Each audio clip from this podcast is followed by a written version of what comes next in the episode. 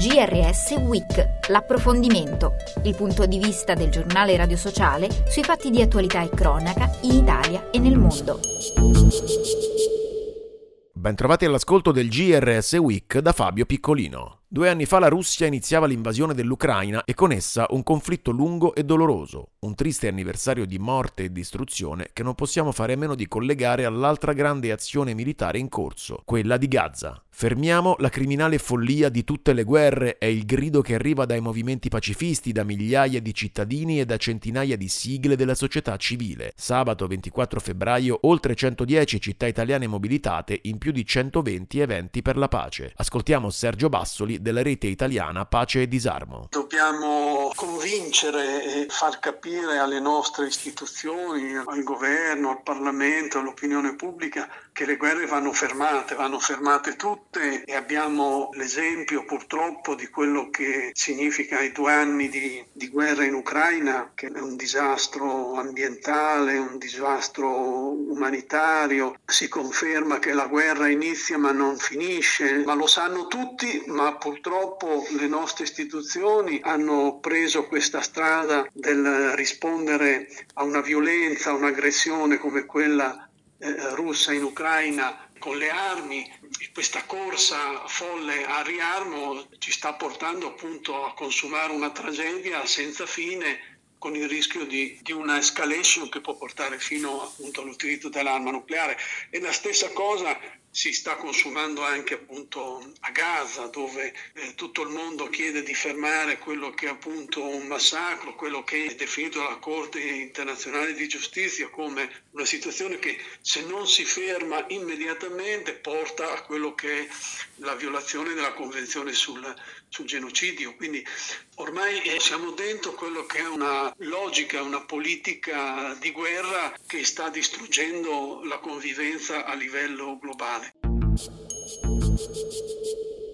L'importanza dell'impegno delle organizzazioni italiane nelle parole della portavoce del Forum Nazionale del Terzo Settore, Vanessa Pallucchi. Noi riteniamo che ricominciare dall'ascolto della società civile sia fondamentale perché significa restituire protagonismo ai popoli, alle persone e a quelle comunità che stanno scontando guerre che sono passate sulle loro teste e che però condizionano così pesantemente le loro vite e il loro futuro. Ci sembra che sia un momento in cui eh, c'è un cambio di passo necessario verso la sostenibilità, l'inclusione e questa recrudescenza bellica che, alla quale assistiamo ci sembra un colpo di coda di un modello di sviluppo e anche di un modello di convivenza nel quale noi non crediamo e verso il quale invece ci adoperiamo per costruire un futuro di pace, di inclusione di sostenibilità e di giustizia sociale. Questo è il compito che si pongono tutte le organizzazioni che aderiscono al forum del terzo settore, questo è anche il compito che riteniamo che dobbiamo avere noi